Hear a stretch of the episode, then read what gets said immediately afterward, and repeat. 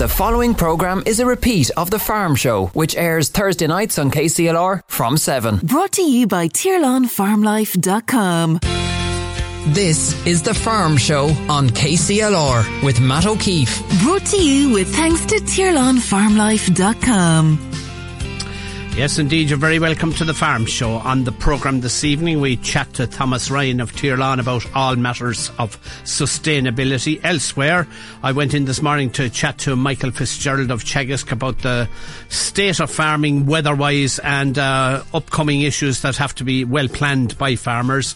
Elsewhere, Joe Leonard, the chairman of the Nuffield Conference in Ireland, will uh, be telling us about the forthcoming conference happening at the end of next week in down in down in Tullow, and uh, of course we'll have a sheep report from Eric, and uh, we'll also hear from George Candler about all things livestock. And if we can fit it in over the course of the hour, we'll listen back to an interview I conducted uh, some time ago with Pat McCormack, the outgoing. Uh, president of ICMSA. He's soon to be, uh, of course, uh, replaced by a Kilkenny man. Now, first of all, however, Thomas Ryan, you're very welcome to the Farm Show. Hello, Matt, and it's good to talk to you and your listeners once again tonight. Thanks for having me. Listen, we'll get straight down to it because there's a there's a big agenda of issues I, I do want to deal with. Um, there's been some respite for farmers who might still have dungsteads uh, full or had at the close at the end of the the period for spreading because obviously going out with heavy machinery on some land just wasn't uh, wasn't um, a, a viable option or a practical option. So the department did decide that they could hold over. Yeah, that's right, Matt. So this is specifically around the whole area of farmyard manure. So, look, there was some concern uh, where, look, farmyard manure might have been out in the fields, but look, um, farmers and your listeners just didn't get around to spreading it um, um, uh, within the period. So, what the department have come out and they've clarified is that where the farmyard manure is piled in fields but not spread, it can be left until the spreading period opens again next year.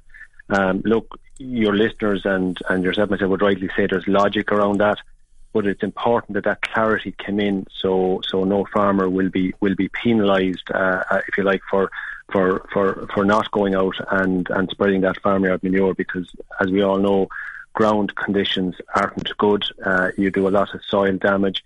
Which would then impact on the open season in terms of the, the, the, the growing season early next year.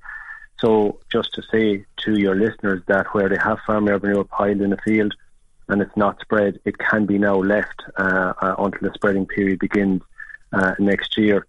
In their in their statement that the department issued around this, look, they are reminded that that the manure must be stored in suitable area and to ensure, look, the, the risk of runoff uh, uh, uh is kept to a minimum as well as keeping an eye on buffer on buffer zones.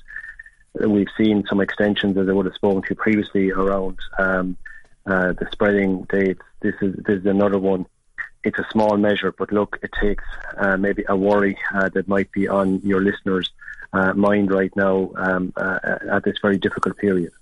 Yeah, and of course that farmyard manure it won't come to any harm just to have to wait for a, a, couple of months to be spread. It is great stuff. All that humus, there's nothing like it to build up uh, fertility in soil. There's not, and I tell you, if you talk to, if you go back a generation, you talk to any tillage farmer who would have really got the real value of their farmyard manure and their on their tillage crops um, and uh, plowing it in. It's I've often said to you um, when the whole area of soil health, we're almost going back a generation to go forward as as we become more and more strict in the amount of bag fertilizer we can use it's leading us to look around and realise the nutrient value, whether it's in our farm manure, whether it's in our, our slurries, our organic manures as they're called, uh, and maximising the value out of that and then topping up topping up then with the bag fertilizer. So the organic manure, whether it's the farmyard manure, whether it's the slurries, think about look, um, I see on our own future farm program um, and that we run partnership uh, with with Teagasc uh, here in Tirlán. We have sampled um, some of the, some of the farmers participating have actually sampled the nutrient content of the slurry, and it's it it's the same as a nutrient management plan for all the world. It's the fundamental basic building block of knowing how much more fertilizers do I need on top of this, where rather than assuming it's nutrient content, do a test. It's not very expensive. Understand the nutrient content, and then build up your your, your, your nutrient requirements on the back of it. Um, it's a really it's a really strong and uh, um, new, uh, soil soil enricher, uh, both farmyard and and the, the farmyard manure and and slurries as well, Matt. Right, the gardeners pay lots of money for those soil conditioners, and there it is, the, the, the, the real thing. Thomas, it's a while since we've spoken. We've had a budget since then, and it contained any number of uh, um, topics and, and items, but a couple of uh, what I might describe as green ones. Yeah, so I suppose it was it was maybe around the tenth of October, a couple of weeks ago now, when when the budget, if you like, when um, um, the Minister for Finance uh, laid out the budget for the year ahead, and followed up soon by that then with the Minister for Agriculture setting out the specific measures in in in agriculture. So what we do know is that the overall Department of Agriculture budget for next year is just shy of two billion euros, so it's 1.94 billion. Maybe focusing maybe on the maybe some of the farmyard pieces uh, we see there around the whole area of slurry storage. Um, there was a new uh, TAMS funding uh, to come and play at the rate of 70% grant aid to be available for farmers who import slurry under contract to build slurry storage facilities. So this is where uh, a farmer is, is, is importing sl- um, um, slurry, uh, that there's um, a TAMS funding available there up to 70%. Uh, in addition, um, a separate investment ceiling for all farmers um, at the relevant rates of either 40 or 60% is available where farmers are, are um, putting in place additional uh, slurry storage uh, beyond their legal legal requirements. I think importantly, um, the accelerated capital allowance uh, relief on slurry storage that, that, that was introduced about two years ago, that's remaining in place. A couple of other things maybe that are jumping out to me, Matt, as you as, as you wonder, look around the budget is the whole area of soil sampling and multi-species. So the soil sampling um, scheme um, has been extended with an objective of 90,000 soil, soil samples over the next 12 to 18 months. I would have spoken in the past around around farm safety, um, and interestingly enough, there's been a, a, a like a budget of 2.5 million uh, has been ring fenced for the whole area of farm safety with the accelerated capital allowance for farm safety equipment um, at the rate of 50% per annum uh, being extended until the end of 2026 A couple of other things jumping out in the area of beef and sheep. There's 113 million fund in place um, to support the beef and sheep sector, and really at the core of that, it breaks out to 200 euros for suckle cow and 20 euros for for the ewe. Uh, support then also exists around the agri um, the ACRES scheme, the agri climate rural environmental scheme as is known. Uh, funding there for forestry, organics, and horticulture. In the case of forestry, 110 million. Um, in organics, 57 million and then in addition to that, horticulture 14.35 million. On maybe maybe maybe on the flip side, just a couple of things to, to keep an eye on. Maybe look the carbon tax. The carbon tax has increased now since the 11th of October um, uh, by uh, two cent per per litre on the petrol and diesel, uh, with other fuels coming in being impacted from from the from the first of May. I think many of your listeners would have read around the change in the long-term leasing of land, where eligibility for for land uh, leasing income tax relief uh, is being amended, where uh, requiring that those who avail of that relief they must have owned the land for seven years.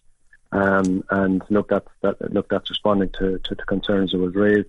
So they're just maybe a couple of things that are that are jumping out at me very quickly as I think back over over over the budget and maybe put a put a like a green lens to a point on, on some of the measures that have been that have, are set to be introduced next year as part of the budget that was, that was announced a few weeks ago.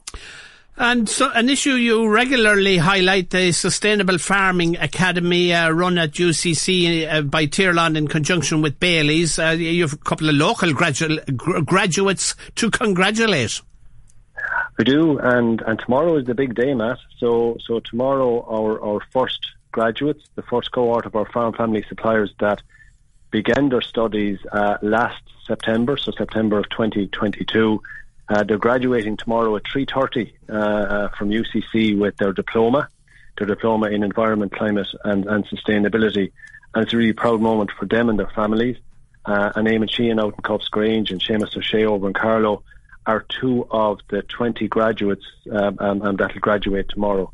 Um, it's a real, it's a, you know, we, we've been contacted by, by many of those uh, of our family suppliers that, that have participated looking for additional tickets for, for, their, for their partners to attend and, and, and also their children.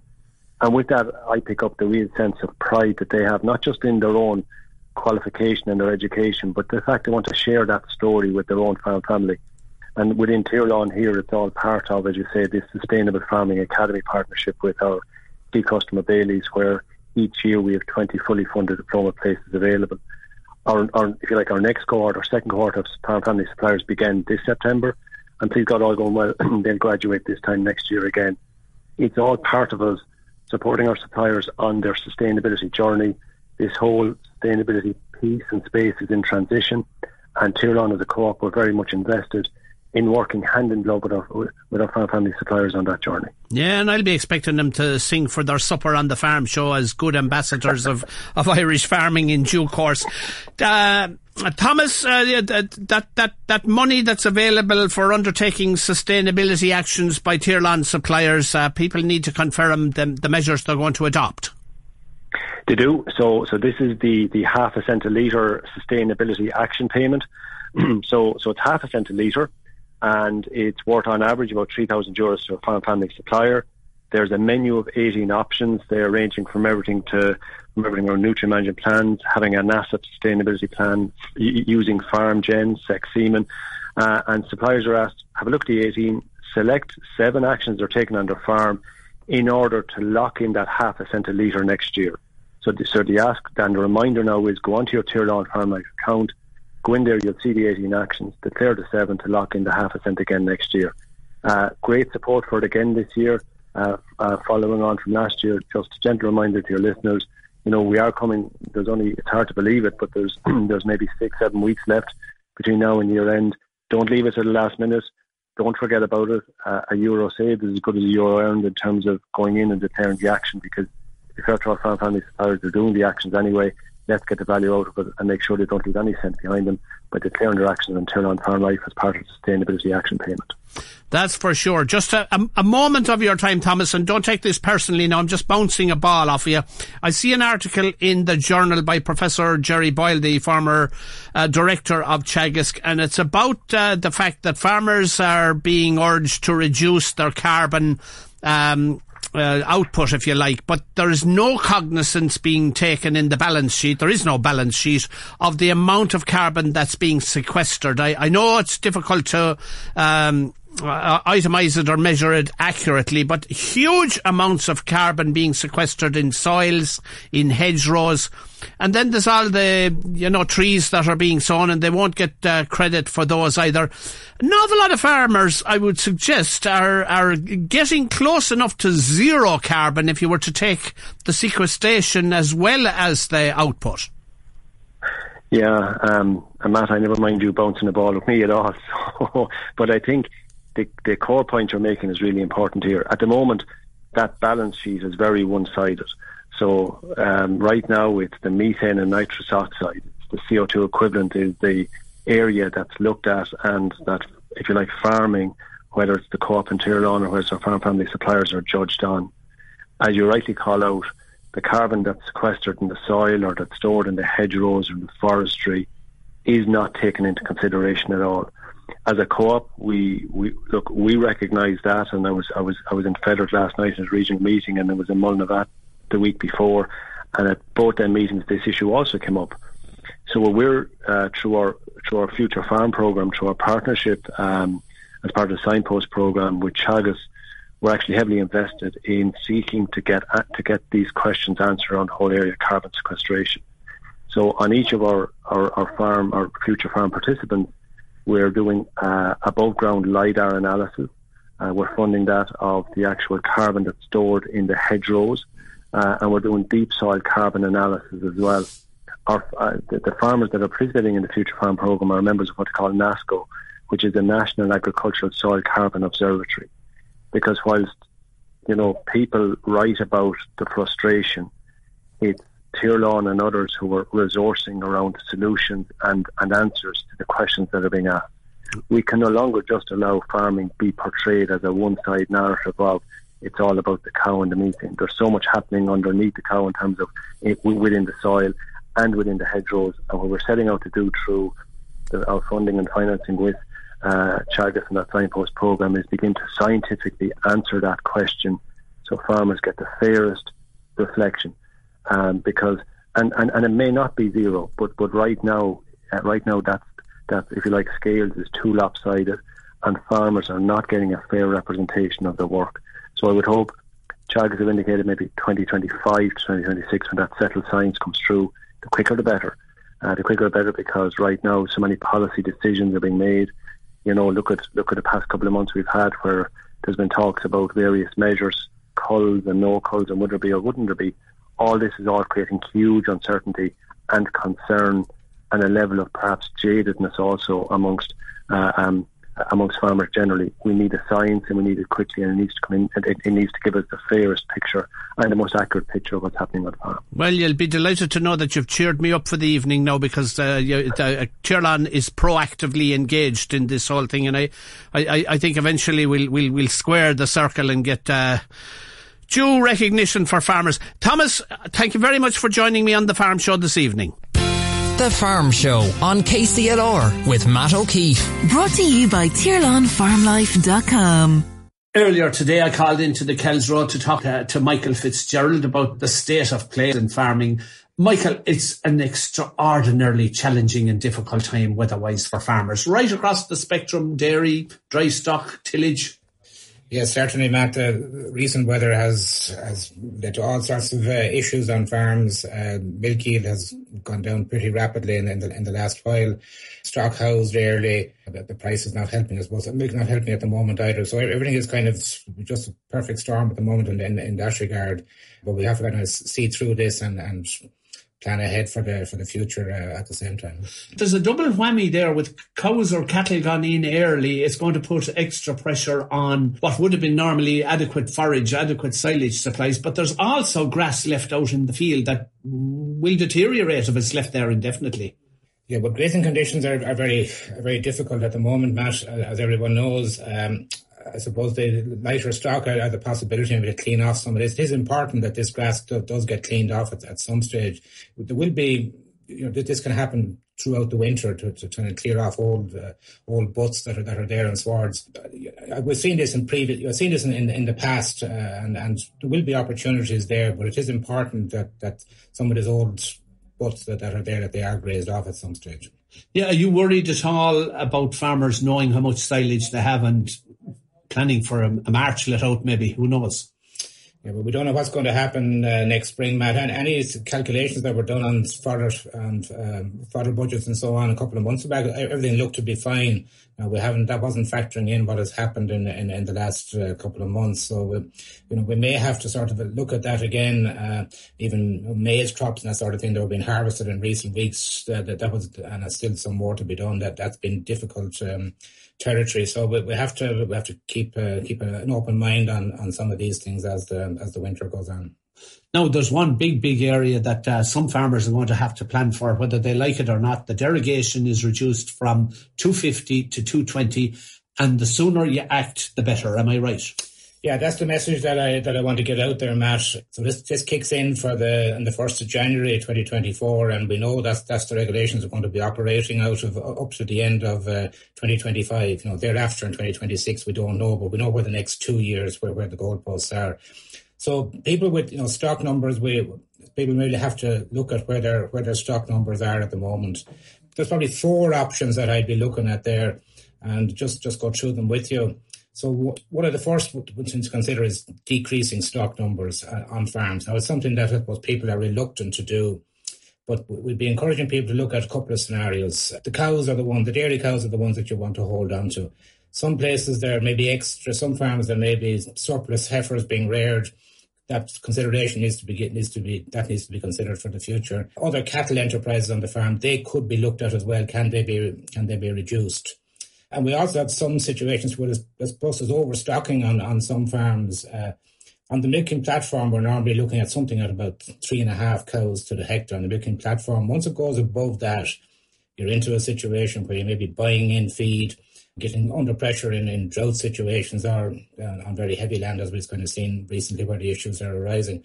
So some, you know, those that needs to be thought about. The other one then would be going out to get extra land. Now we saw the way the, the whole Conacre and, and rental land and then lease land, but the price of that went uh, this spring.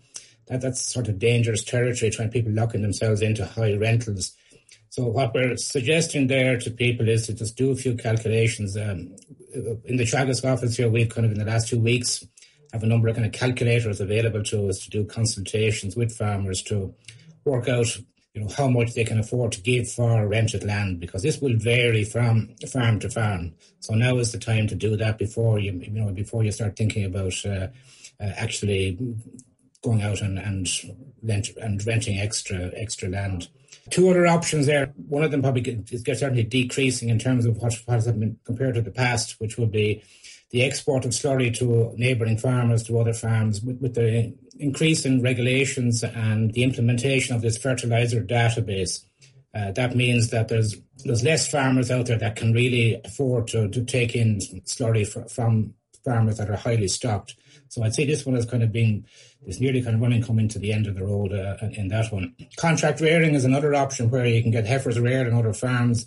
We're probably finding in practice that there's less and less farmers out there that are in a position to to to do that enterprise. So I wouldn't be, have huge expectations that that's an answer for for for a lot of people so that's they're the sort of the four options that are that are there. Just to make one uh, key point here, Matt, there's a sort of a sweet spot that we're, we're identifying there in terms of stocking rate, somewhere between about 200 to 220 kilos per hectare organic.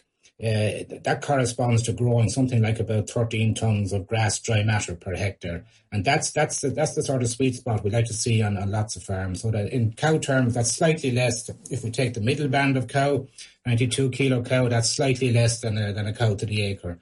And that's, that's probably where we'd be encouraging farmers to, to aim for. That's a good standard to achieve, and that's not being achieved uh, everywhere. And on some farms, it's probably being achieved on the milking platform, but maybe not being achieved on, on outblocks and that. So that's something to be to be looked at also. The banding issue is superimposed for some farmers on, on high productivity herds. Yeah, most of the farmers that, that, that I'm dealing with are operating out of the middle band, so that's the 92 kilo cow. Uh, now there are a small number that are on the high band, 106 kilos, and certainly we've seen this year how the, you know their figures have their nitrogen figures, organic nitrogen figures have increased considerably. So there's a small number of people in the in that high band situation, and uh, they have bigger issues facing them in the future as to how many, how much stock they can keep on their farms, and uh, we'll have to look at the options that I've outlined there regarding renting extra land and, and so on. Now, just a brief uh, definition of this banding for those listening to us that don't know what it's about.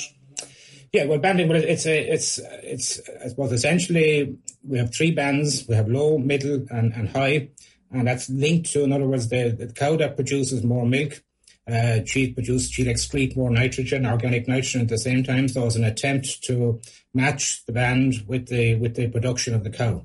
So we have the high band cow, the one that produces more than 6,500 kilos of, of milk. Uh, and then we have the middle band cow between four and a half and six and a half thousand. So that's most of the cows that we have in, in, in this, this part of the country.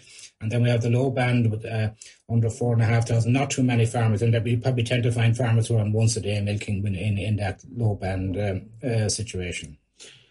Yeah, we won't get into the debate about penalising more productive, more industrious cows, if you like. That's that's a debate for another day. But uh, Michael, in terms of postponing any decisions on reducing stocking rates or any of the other options until uh, March or April, when I can get my head around it, not a good idea. Yeah, well, that's why I, am doing the interview with you um, this evening, Matt, uh, because um, I want to get people to plan for it. Now is a good time between now and the end of the year uh, to do that. Because one of the situations that we're trying to avoid is that if you're making changes to the stock numbers on your farm, uh, and if you if you don't make them, if you don't put them in place on the first of January, and you carry cows over and, and, and so on, they're they're all going to be there against you next year, and that would lead you into uh, into, into maybe difficult uh, situation to, to get out of in terms of stocking rate because it's an annualized um, calculation. So if you if you're short three or four months, that piles more pressure on the other eight months. It does, yeah. I mean, I've had discussions with some farmers just regarding cull cows. Some people would be in, the, in traditionally keeping the cull cows maybe until April or so and fattening them, and you know, that has consequences in terms of clocking up uh, organic nitrogen figures on the on the farm. So these are the kind of questions need to be thought about. I suppose the One of the ones we don't have a full answer to at the moment is the the, the calves. There has been some speculation that the, the, the calf, whether the calf from 0 to 12 months is given the same rating of the 24 kilos uh, organic nitrogen. Uh, and I suppose it doesn't, you know, anyone can, well, anyone can see that a calf a week or that's two or three weeks old obviously won't have anything like the same figure as a, a weanling at, at 11 months. So there has been some discussion. Maybe this can be looked at by the, by the department because we don't want to see issues regarding uh, calf welfare uh, when it come come next spring. We don't want to see want to see people that are comfortable keeping calves and until they're fit to, to move to another farm. So that's that's one that maybe can be looked at. The advice generally, Michael, talk to your Teagasc or your private advisor in, in time and make plans. Yeah, and, and the next two weeks, Matt, I think would be would be what we'd be encouraging. Thank you, Michael. Now, our next interview, a little bit dated, but I couldn't resist uh, playing it because Pat McCormack is concluding his term as president of ICMSA just towards the end of this month. Will be replaced by Denis Drennan of uh, of Kilkenny. But uh, here's a little bit of what uh, Pat had to say to me when I caught up on him some weeks ago. Pat McCormack, president of ICMSA. You've served your time and then some. You, you've been involved at national level in representative roles in ICMSA for what, 14, 16 years? Yeah, I suppose you could ask the question where were you the third week of December 2009? Um, I was elected dairy chairman at that time and gave six years in that role. The last four of them being deputy president and, and two subsequent years as deputy president, and now heading into the final furlong in my sixth year as president. And, you know, I suppose it's fair to say that farm politics and the challenges facing farmers uh, have been coming hot and heavy in recent weeks and months, and I've no doubt in the next three to four months there'll be no change. And certainly, from my point of view, it'll be full speed ahead until the third week of December till we hold our AGM. In that period of time, they've been very much two halves. You can call it a game of two halves. From 09 right through to, and indeed beyond 2015, there was a huge opportunity and an optimism and a sense of energy about the dairy industry and expansion. Um, sadly, in the last number of months, that has been drained, and the challenge, the challenges are there. The challenges are there to keep the family farm model vibrant in, in the months and years ahead. And we see the, the 250 move to 220, and, and the likelihood that it'll be very hard to change that. Uh, but certainly tweak, tweaks need to be made uh, to make it less damaging to the dairy and the family farm model that's out there. While we're on that subject, Pat, do you get vexed or at least very tired of the ongoing incessant criticism of farmers? Because my view is that farmers are, are doing an awful lot of work they're doing an awful lot of work. And, you know, if you look at any company, they have CEOs and CFOs and production engineers and labour, uh, floor personnel and, and site managers. The farmer is all of those uh, in, in, in the single the single scale of things for the vast majority of, of the single units that are out there. They are all of those things. Certainly, we may be responsible for, and I say we may be responsible for a third of the emissions or a third of the water quality issues, but we take 100% of the blame. Uh, we're seen as the soft soft target out there. But when there's a challenge, whether that's a snowstorm with Storm Emma in 2017 or whatever it was, or the COVID, the first things to go off our shelves are food. So food security is a huge issue and it cannot be undermined. And we hear the President talking about people changing their diets. The, the proven diet is the animal protein, uh, right down through the generations. And the challenge is for the others to come up to that. But certainly food security, bread, meats, they're the first to go off our shelves, irrespective of the crisis, whether it's snow or COVID. Pat, you referenced the abolition of quotas, uh, uh, which brought such great enthusiasm to the industry, and despite the, the critics, it was one of the great developments, experiences of our farming careers. Yeah, without a doubt. I suppose for myself, I took over farming in 1998. In 2006, I became a member of the ICMSA Dairy Committee. There was a huge apprehension for the family farm model about being blown away with the abolition of quotas, and ICMSA expressed that for a significant period of time. But I think, you know, once they reduced the, the support mechanisms for European and Irish dairy farmers, there was no, it was a no-brainer. It has served rural Ireland extremely well. When You go back to 08, 09, the, the deep cause of recession. There was a lot of people in rural Ireland out there looking for work. You go out to rural Ireland today, anyone that wants a job has a job. Any young fella, irrespective of whether they're from a farm or not, that's willing to go out there and milk cows for the summer if they're in second and third level education. They have a job, they have, they have money in their pocket. The indirect in was the construction debate yesterday there with, with, with, with a political party and, and Elaine Houlihan was on it from Macra and we were having that discussion. The contractor is used now by a lot of the larger scale farmers, and the contractor needs to have an employee. They may have an employee for the summer spreading story, but it's all benefiting. There's opportunities in rural Ireland, and that's created by the expansion of the dairy industry, directly and indirectly. Pat, you're, you're still in office, and, and, and as you say, at full sprint for the next couple of months. What are the priorities for ICMSA up to the end of the year? And I presume nitrates is one of them. Yes, look, there's a nitrate, an, an ongoing review of nitrates and, and water quality. Um, we have the budget, I suppose, in the intervening time, and one of the challenges, and I'll be disappointed if it doesn't come off, for the family farm model, the sole trader in the budget is a mechanism to reduce the level of volatility, a farm management deposit scheme. Given that we've seen a reduction in milk price by in, in excess of 25 cents at this stage in 12 month period, it's unprecedented, but it shows the volatility that's out there. And, you know, farmers are coming in challenged to the, to the stand, challenged after a visit to their accountant with the tax liability they have. Whereas if the management deposit scheme was in place 12 months ago, and McConalogue was here only a few minutes ago, farmers could use that fund now to pay that tax liability. But there are many other challenges. The environment. It's very unfair to count the calf from zero to 12 months. Uh, something has to be done there because calf welfare has been an issue during the year, and I was involved in some of the discussions and some of the the, the highlights and the challenges that were associated with that. And uh, you know, to count the calf from day one is is disingenuous to the dairy farmer from a nitrates perspective. We need to move to at three months and onwards or a six months and onwards, something needs to be done there. There also needs to be a recognition of the crude protein content in the dairy nut. And if a farmer's using a 12% versus 18%, that should be recognised in the kgs of organic nitrogen per cow excreted.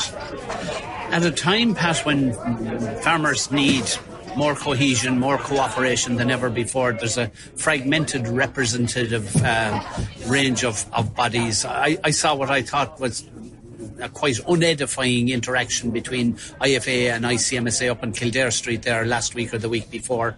What did you make of that?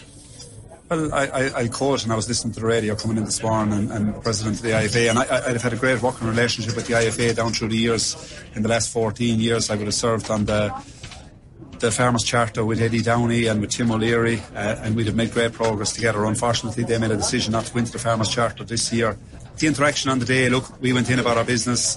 We felt there was three and a half thousand of our members uh, exposed. It was regrettable that we were left with no choice other than other than to, to pass a protest. But we felt we needed to do that to go in to tell McConalogue the issues of the day. Uh, a lot of the, the, issues were the very same issues that were discussed outside, are being discussed outside. I'm told. Uh, certainly, when we when we came out, we treated the IFA with respect, and, and we went down uh, to the Buswell to do any media interviews that were required. Look I don't believe there's anything to be got by shouting at each other. That's why I certainly didn't shout at anybody. It's unfortunate, I suppose, that that there wasn't uh, more dialogue prior to that, and, and, maybe the opportunity to listen. Uh, but to quote Tim this morning on the Michael D, uh, one's diet is, is, is, is the right of one's freedom, and to win I had a duty and an obligation to our membership to go in and to express the concerns that they expressed to me about the move from 250 to 220 and the subsequent consequences for the family farm model that we pride ourselves in representing.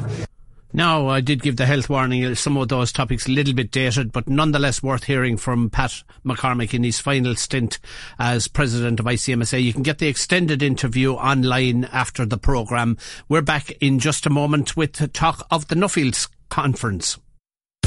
The Farm Show on KCLR with Matt O'Keeffe. Brought to you by TirlanFarmLife.com. The Nuffield conference is happening next uh, next Friday, not tomorrow, next Friday week. And uh, joining me on the phone is Joe Leonard, the chairman of Nuffield Ireland. Joe, you're very welcome to the Farm Show. Thank you, Matt. Thank you very much for having me on. It's uh, it's always a big gig, most impressive. And uh, tell me about the format of, of the conference first of all, because it it, it includes past uh, scholars who will be in attendance, and also people providing papers and uh, reports on their on their current uh, studies. Yeah, so Matt, it's um, it's our annual conference. So uh, I suppose the primary the primary um, reason for it is for our scholars who are uh, coming back with their findings. So these this year we have our 2022 scholars coming back. We have four of them coming back presenting their papers. Um, so we have them. They range in topics from looking at how we can encourage farmers to prioritise water quality on farms and actions to improve those to um, how positive animal health can affect one's climate impact, and through carbon, budgeting and um, the benefit, benefits of um, integrated dairy, dairy beef farming. So we have a good broad selection of um, topics coming back. Um, we would also have a keynote speaker um, and this is a, a lady over from a lady called Amy Jackson. She's coming over from the UK, um, and she'd be a process consultant management. Apart from other things, she's also a past Nuffield scholar. And she'd be suppose, presenting a, a paper um, entitled "Finding Common Ground." So it, it's, it's looking for farmers, you know, a way that we can look at the, some of the, the disconnect between consumers and the urban dwellers and, and farmers and how we can help develop consensus and speed up climate action within agriculture. So there's a good, a good range of stuff for people and also this year, I suppose, for a, a one-off, we're um, Nuffield uh, put a, paying tribute to Pádraig Walsh. He was um, sadly passed away in February this year, as, as you know very well, Matt. I know he was a friend of yours. But he was also, um, from an Nuffield point of view, he was one of our very first scholars. So we thought it was nice. It would be nice to pay tribute to him as well. So that'll be included. Yeah, himself and uh, Jim McCarthy, if I'm not badly mistaken, were the first two scholars that, and, and Nuffield had been going for many years across the pond, but its introduction to Ireland has been a huge success. Yeah, great success. I mean, as I say, I think it's, it's, you say it started across the pond. I think in 1947 or something. So it's going a very long time there. But in Ireland, it, it, I think it was was it Matt Dempsey and um, Michael Berkery who were credited with bringing it to Ireland in 1996. And as you say, Pádraig Walsh and um, Jim McCarthy were the two very first scholars. So definitely, yeah. Yeah, and and uh, uh, uh, the the two things that I'm most impressed with with the whole Nuffield scholarship concept is the breadth of um, backgrounds of the scholars themselves. They come from all walks of um, agri-food farming, if you like, but also the breadth of what they study is is and you listed this year's scholarship uh, topics, uh, hugely impressive and diverse. Yeah, very diverse. I mean, and that's what Nuffield is about. It's about bringing people, you know, anybody who's involved in agriculture, the agriculture community, you know, um, giving them a chance to develop their leadership skills and giving them a chance to to travel. And that's what it, I mean. Nuffield is fundamentally it's, it's a travel bursary, so they they travel and they study a topic of their their choice. Um, and I suppose we have topics as, as diverse as, as, as the people themselves, so we get a good broad range. Um, and they travel for, you know, they do their study topic and then they come back and report it after having done 10 to 12, 14 weeks travel, depending on um, where their, take, their travels take them. So, As far as I know, there are still tickets available for the conference. Give it a shout out, Joe. Definitely. Well, look, we're holding a conference um, next Friday, so as you say the 10th of November in Mount Wolseley Hotel um, in County Car- Tullow, County Carlow. Um, it'll be a great event. It's you know, it's going to be opened by um, Minister um, Pippa Hackett. Um, we'll have our four scholars presenting. We'll have um, our keynote speaker, Amy Jackson, and we'll have a tribute to Pádraig Walsh's legacy as well, along with updates from our current scholars who are doing their travels and where they've got to in the world. So it'll be a really good event, and everybody's welcome. So if you go onto the Nuffield Ireland website, you can book tickets there. Perfect. I'm looking forward to it myself. Joe Leonard, uh, Chairman of Nuffield Ireland, thank you very much for joining us this evening. Matt, thank you very much for having me on. Now, straight over to Tullow and we'll hear a sheep report from Eric Driver. Another big sale today in Tullow here with over 2,000 sheep on offer. And the heavy lamb trade holding steady. We'd have to say the store trade is a little easier, but yet, yet you have to be mindful of the weather conditions that we're meeting with. Looking at some prices there then. Those lambs over uh, 48 kilos today, they selling there from 146 up to 156 today, and a good lively trade there. Uh, with the, store lamb trade, then those 30 to 32 kilos, they selling from the mid 70s up to 94 and 5, 94 and 5 differential in price, but also in quality there. Uh, with the 34 5 kilos up to 40 kilos, they selling there from the mid 80s up to 101 or 2 again differential in quality types. Uh, with the 40 to 43 and 4 kilos, they selling there from 110 up to 123 and 4 euros. cast ewe trade here, no great change in the cast ewe trade. Heavy ewes out to a top call there of 180. Lots of ewes there saying between 140 160. And just to remind everyone that this uh, coming Friday we have our weekly cattle sale, and on Saturday we have our weanling sale, and also there's a pedigree Charolais sale at one o'clock here on Saturday. So overall, large sale, trade holding good for the well fleshed lambs, store trade somewhat easier, but the weather is certainly taking its toll. The Farm Show on KCLR with Matt O'Keeffe. Brought to you by TirlanFarmLife.com. KCLR Mart Report. Sponsored by Kilkenny Livestock Mart, serving the farming community for over 60 years and neither can we afford to miss George Candler's livestock report. Uh, away, thanks, George. Uh, thanks, Matt. Uh, slightly smaller sale today, 1200 an offer. Uh, the top notchers are still selling very well. I'm talking about the good continentals, but unfortunately some of the cattle are definitely showing effects of the weather and they're, they're more difficult to get away. But the 600 kilo plus bullocks, the price range here, 190 to 285 per kilo. That's 1290 to 2100 per head. Uh, the 2100 for uh, three Charlie bullocks, 925, making 2100. Five to 600 kilo bullock from 180 to 320 per kilo, 910 to 1690 per head, 4 to 500 kilo bullock from 175 to 309 per kilo, 780 to 1510 per head, with a under 400 kilo price range here from 150 to 295 per kilo, or from 520 to 1150 per head. Frisian cull cows, unfortunately the plain ones and the Jersey ones are not being, uh, not easy to get away, but the uh, uh, Frisian cull cows, the bulk of those Frisians, 60 cent to 2 euro per kilo, with the continentals from 140 to 265 per kilo. Beef heifers 210 to 335 per kilo. That's 1350 to 1960 per head. Uh, the Forstow heifers from 2 euro 276 per kilo, 750 to 1350 per head, with the lighter types from 180 to 335 per kilo, 480 to 1060 per head. At that top price there in that section for uh, four Charlie heifers, smashing heifers, 260 kilo, they got into 870.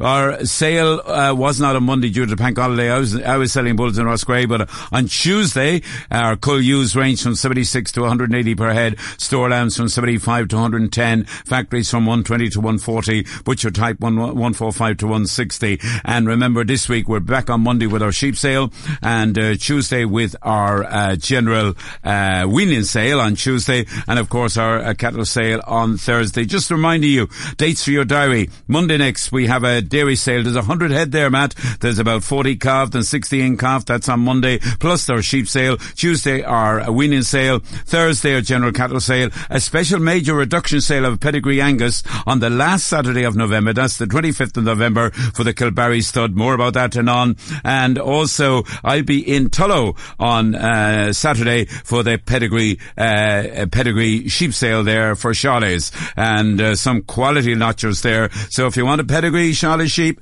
pop along to Tullow on Saturday. I'd be more than happy to sell to you.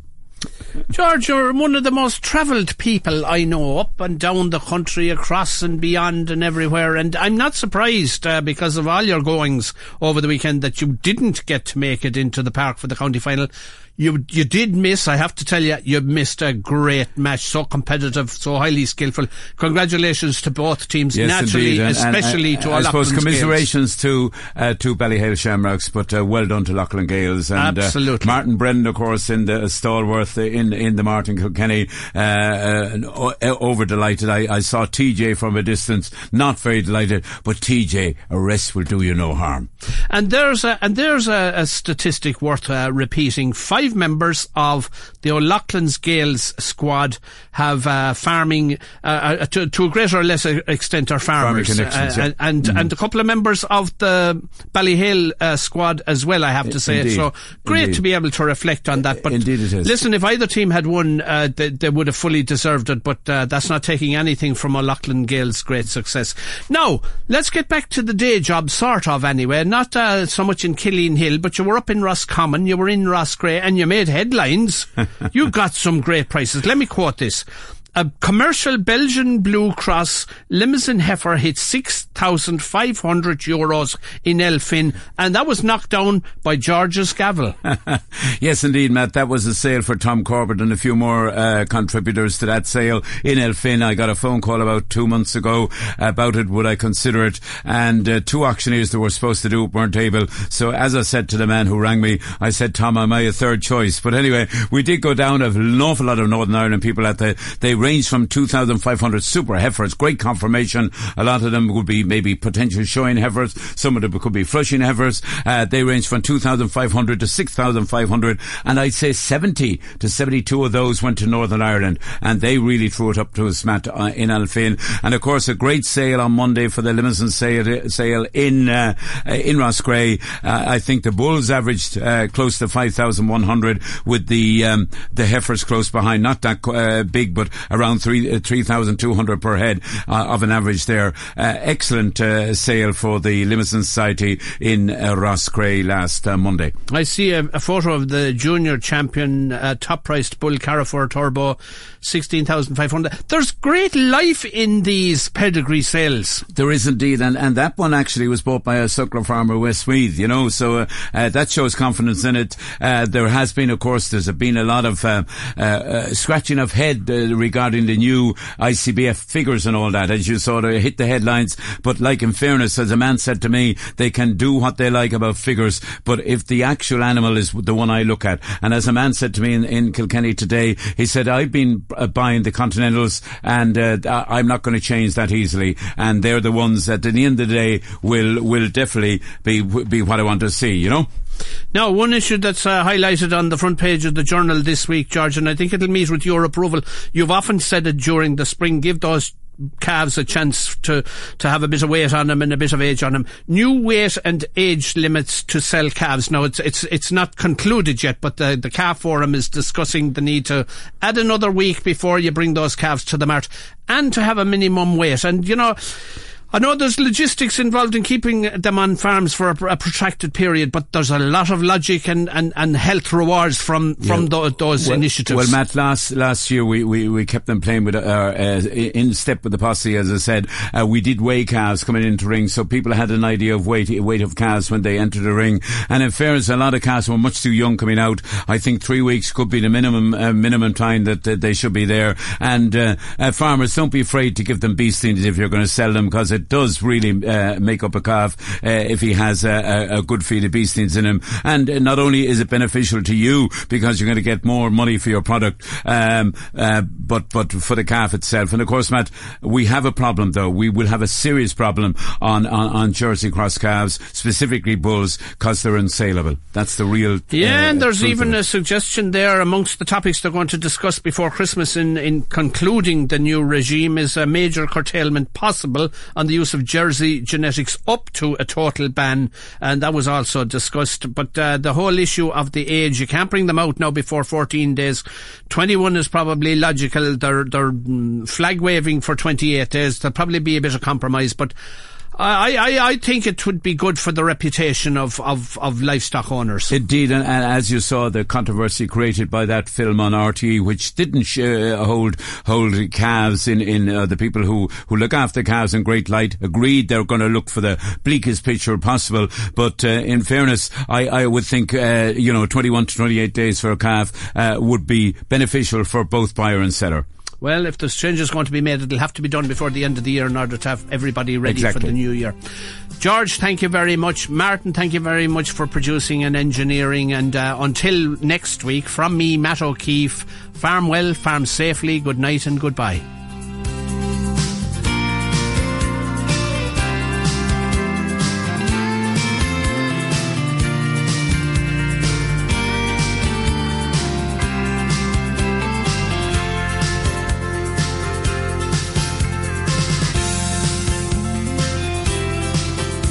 Farm Show on KCLR with Matt O'Keeffe. Brought to you by TirlanFarmLife.com.